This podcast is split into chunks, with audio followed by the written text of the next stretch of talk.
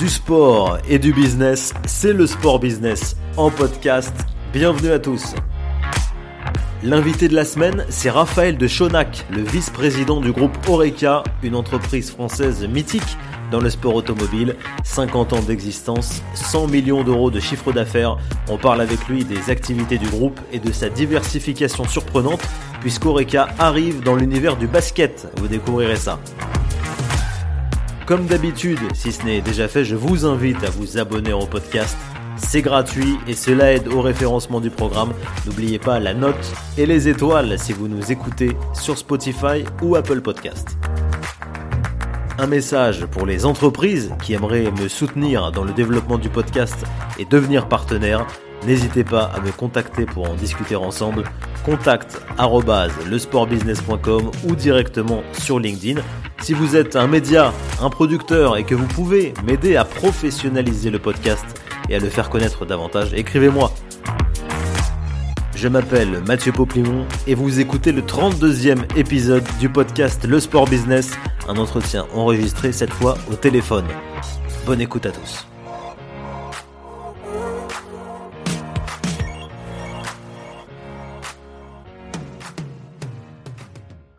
Bonjour Raphaël de Chonac. Merci de participer au podcast Le Sport Business. Vous êtes le vice-président du groupe Oreca, un nom bien connu des passionnés de sport automobile. Cela fait près de 20 ans que vous travaillez dans cette entreprise française, fondée en 1973. C'est même, je crois, une histoire de famille. Vous allez nous raconter ça. Racontez-nous votre parcours justement et brièvement les activités d'Oreca puisqu'on va les, les détailler dans quelques instants. Oui, tout à fait. Le, le groupe Oreca va, même célébrer ses 50 ans euh, cette année.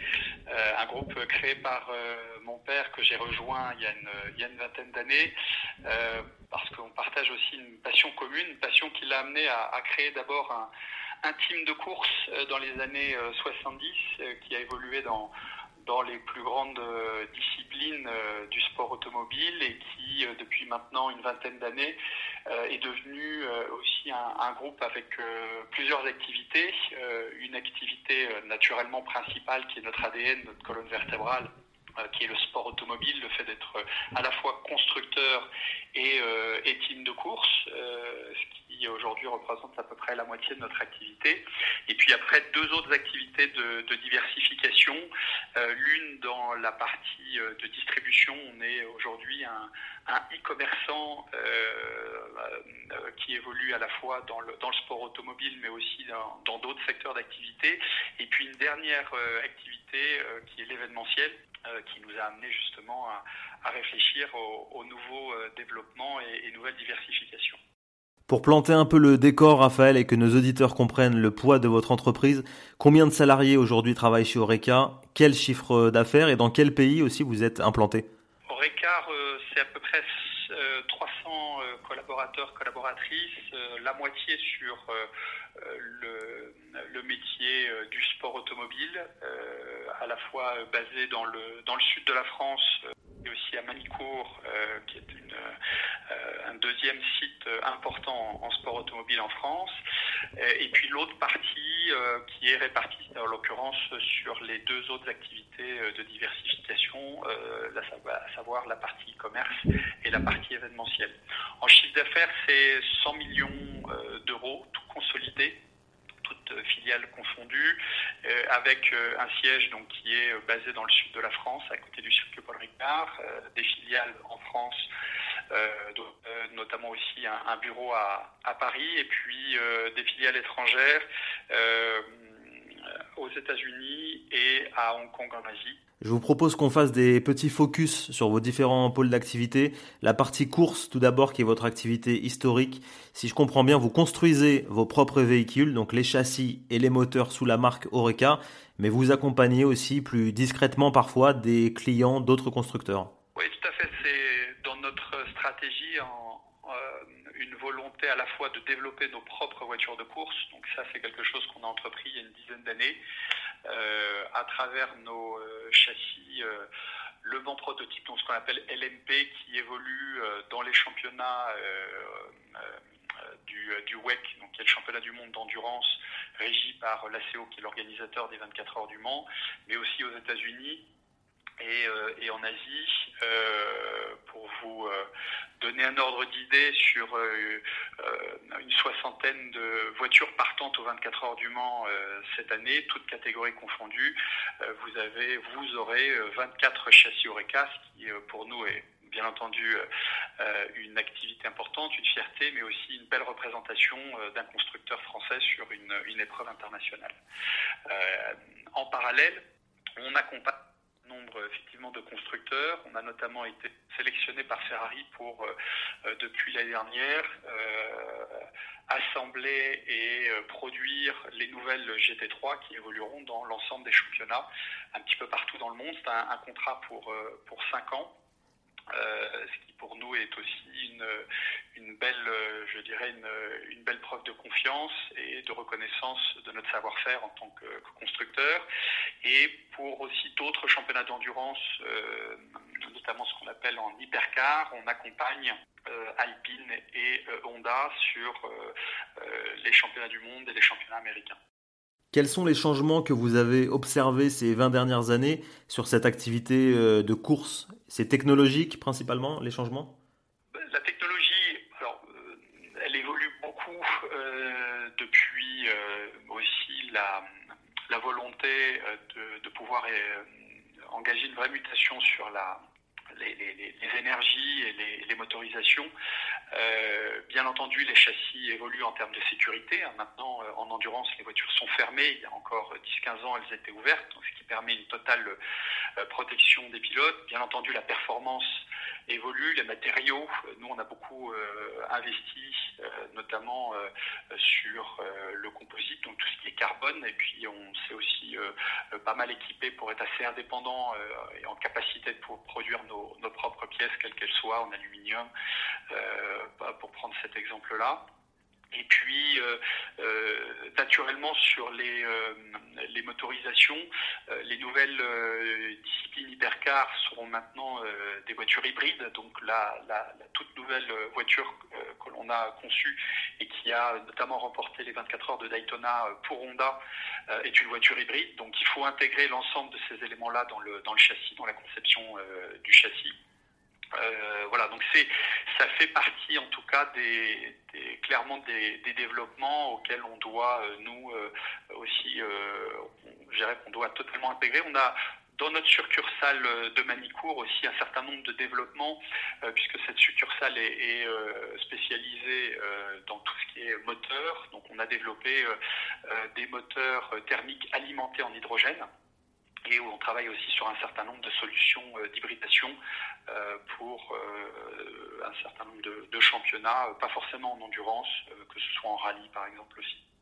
C'est un secteur d'activité très technique, on l'a dit, un peu confidentiel. À quoi ressemble l'industrie du sport automobile en France? Parce qu'il faut, j'imagine, de gros moyens financiers pour exister et rivaliser. Il y, a, pas mal de compétitions en France euh, régies par la, Fédération euh, française du sport automobile, que ce soit en circuit ou en, rallye. Euh, les constructeurs s'y impliquent, les équipementiers aussi. Hein. Il, y a quand même quelques grands constructeurs en France et, étrangers qui viennent s'intéresser au marché français, des équipementiers aussi de pneus qui s'impliquent quand même relativement dans ce type de discipline. Euh, sur les grands acteurs, constructeurs, euh, teams de course, euh, la France est assez bien représentée. Alors pour prendre ce que nous on, connaît bien, c'est en endurance. dans la catégorie LMP2, vous avez sur les quatre constructeurs référencés, vous avez un Italien, euh, ex-grand constructeur de Formule 1 qui s'appelle Dallara. Puis après, vous avez euh, deux constructeurs qui sont français, qui sont euh, Oreca et Eligier aussi, qui, est impliqué. Et puis un, dernier constructeur qui est américain. Donc la France était quand même assez bien représentée sur ce quatuor de, de constructeurs. Vous avez ensuite, Raphaël, dans le groupe Oreca, une deuxième activité qui tourne autour de la vente d'équipements. Partie équipement est une activité qu'on a développée euh, il y a une vingtaine d'années. Euh, on est vraiment aujourd'hui une des références dans la, vente d'équipements et accessoires euh, pour le sport automobile en France et, aussi en, en, Europe. On a développé notre propre plateforme de vente en, ligne qui s'appelle orecastore.com où vous pouvez trouver, retrouver l'ensemble des équipements accessoires pour le sport auto, de pièces très techniques pour le véhicule comme des équipements pour le pilote ou même pour la sécurité, l'habitacle. on s'adresse à la fois à des pratiquants, euh, à des professionnels qui euh, travaillent sur euh, la mise au point des voitures et puis aussi à des fans. On a développé toute une gamme de produits pour les fans de merchandising avec toutes les, les, plus belles marques. Donc aujourd'hui, c'est une activité qui nous permet quand même de proposer pas loin de, de, de, 30 000 références. On travaille avec euh, aujourd'hui 300-400 fournisseurs répartis un petit peu partout en Europe et dans le monde. Je crois que vous n'avez jamais été impliqué dans la, dans la Formule 1, mais peut-être un mot au sujet de l'arrêt du Grand Prix de France, qui est un symbole assez fort. Euh, écoutez, le, le, Grand Prix de France, c'était une belle opportunité, euh, effectivement, de pouvoir euh, un événement mondial dans l'Hexagone. Je pense que le circuit Paul Ricard, avec bien entendu la, totale impulsion de la région sud, avait su euh, ramener ce, cet événement important euh, pour tous les passionnés. Euh, ça a été il y a eu quelques, quelques besoins de, réglage au démarrage, mais ces dernières années, malgré le Covid, il y a eu deux dernières éditions qui ont plutôt été des gros succès et, qui, ont permis quand même de, mettre en évidence le fait que euh, organiser des événements internationaux euh, en France, bah, c'est quelque chose qu'on sait, on sait faire. Euh, voilà, après, ce sont des cycles. Là, il y a un arrêt, ça ne veut pas dire que ce sera un arrêt définitif, peut-être que ça reviendra dans le, futur. La F1 évolue beaucoup en ce moment, a des nouveaux marchés aussi à, à aller séduire. Euh, c'est devenu un spectacle très recherché, planétaire. Donc euh, oui, c'est un arrêt, mais c'est je pense, j'espère plutôt une pause qu'un arrêt définitif.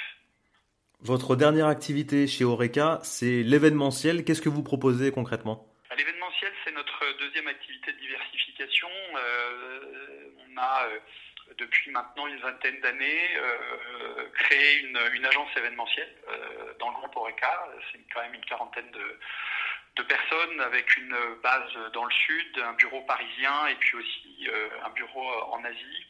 Euh, au départ, l'idée c'était de pouvoir accompagner euh, nos partenaires qui nous, sponsorisaient sur le programme de course et créer un certain nombre d'animations, d'activations. Et puis peu à peu, on a commencé à travailler avec des constructeurs qui nous ont aussi sollicité pour leurs besoins d'activation leurs clients, leurs prospects. Et peu à peu, on est devenu aujourd'hui une agence référence euh, pour tout ce qui est euh, euh, activation marketing, c'est-à-dire tout ce qui est roadshow, euh, pour des tests véhicules pour les clients ou pour les prospects, pour tout ce qui est aussi lancement de produits, lancement presse, euh, et c'est presse pour un certain nombre de constructeurs euh, en France et aussi en Europe. Et puis aussi, on, organise pas mal de formations euh, produits dans, le réseau. En parallèle, on a, en partenariat avec le circuit Paul Ricard, la gestion d'une piste qui s'appelle le Driving Center euh, ici euh, dans le sud qui nous permet de développer un certain nombre de, produits, de séminaires, incentives, stages de pilotage. Donc voilà, on a une gamme de produits en tant qu'agence événementielle euh, et de savoir-faire assez euh, large, travaillant euh, à la fois avec des, annonceurs mais aussi euh, des grands constructeurs équipementiers, que ce soit en France, en Europe ou, ou même en Asie. ce qui euh, au départ était euh, un développement autour du sport automobile, parce qu'on organise même des championnats automobiles, euh, et puis peu à peu qui s'est orienté vers l'automobile et qui nous a amené à avoir une vraie réflexion sur comment développer encore je dirais, le, le, scope de cette agence événementielle et avec une, donc une vraie réflexion autour de l'univers du sport désormais.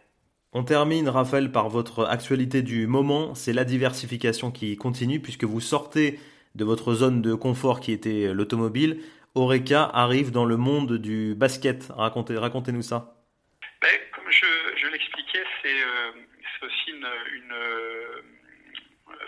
tout cas une réflexion stratégique, c'est-à-dire que aujourd'hui les activités, euh, que ce soit en tant que constructeur d'un côté, euh, e-commerçant et agence événementielle, alimentent euh, trois secteurs d'activité stratégiquement qui pour nous ont été ciblés bien entendu le secteur du sport automobile, le secteur de l'automobile et, comme je le disais par rapport à l'événementiel, désormais l'univers du sport. On a démarré sur le e-commerce où on, a, on accompagne désormais le, la Fédération française de rugby, euh, le Stade français sur euh, la gestion de leur plateforme e-commerce pour tout ce qui est produit merchandising. Et on avait à cœur de euh, pouvoir développer dans l'univers de l'événementiel cet axe sport. On a eu l'occasion et l'opportunité de pouvoir se positionner en tant que promoteur et reprendre la licence de l'organisation de la du World Tour 3-3 euh, FIBA à partir de 2023 jusqu'en 2026.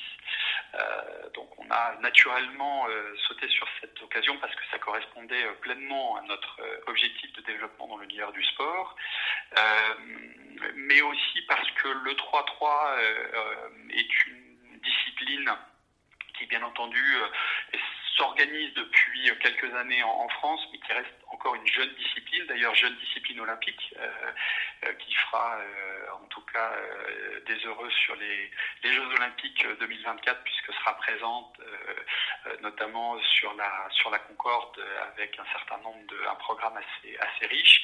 Et il y a une volonté de la FIBA de pouvoir développer toute une une, une, une, tournée mondiale qui s'appelle le World Tour.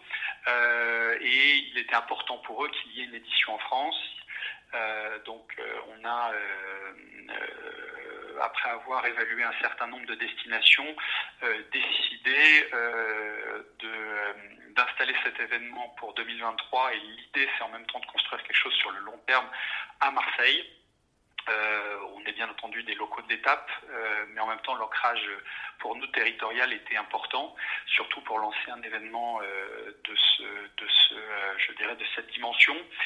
Et en même temps, ce qui nous intéressait, c'est que le 3-3, c'est un petit peu à l'instar du, sport automobile, c'est en tout cas les disciplines dans lesquelles nous on évolue, c'est un, sport qui est proche de ses fans, proche, je dirais, d'une certain nombre de, valeurs assez assez orienté sur la solidarité et, euh, notamment euh, un côté très spectaculaire, euh, très intense. Donc on, y retrouvait quand même un certain nombre de points communs avec les autres univers du sport qu'on connaissait. C'est ce qui ça nous a aussi beaucoup séduit et qui a séduit nos partenaires, notamment la ville de Marseille et département Bouches-du-Rhône qui aussi nous accompagne sur, sur cet événement-là. Merci d'avoir été avec nous dans le podcast Raphaël de Chonac. Je rappelle que vous êtes le vice-président du groupe Oreca.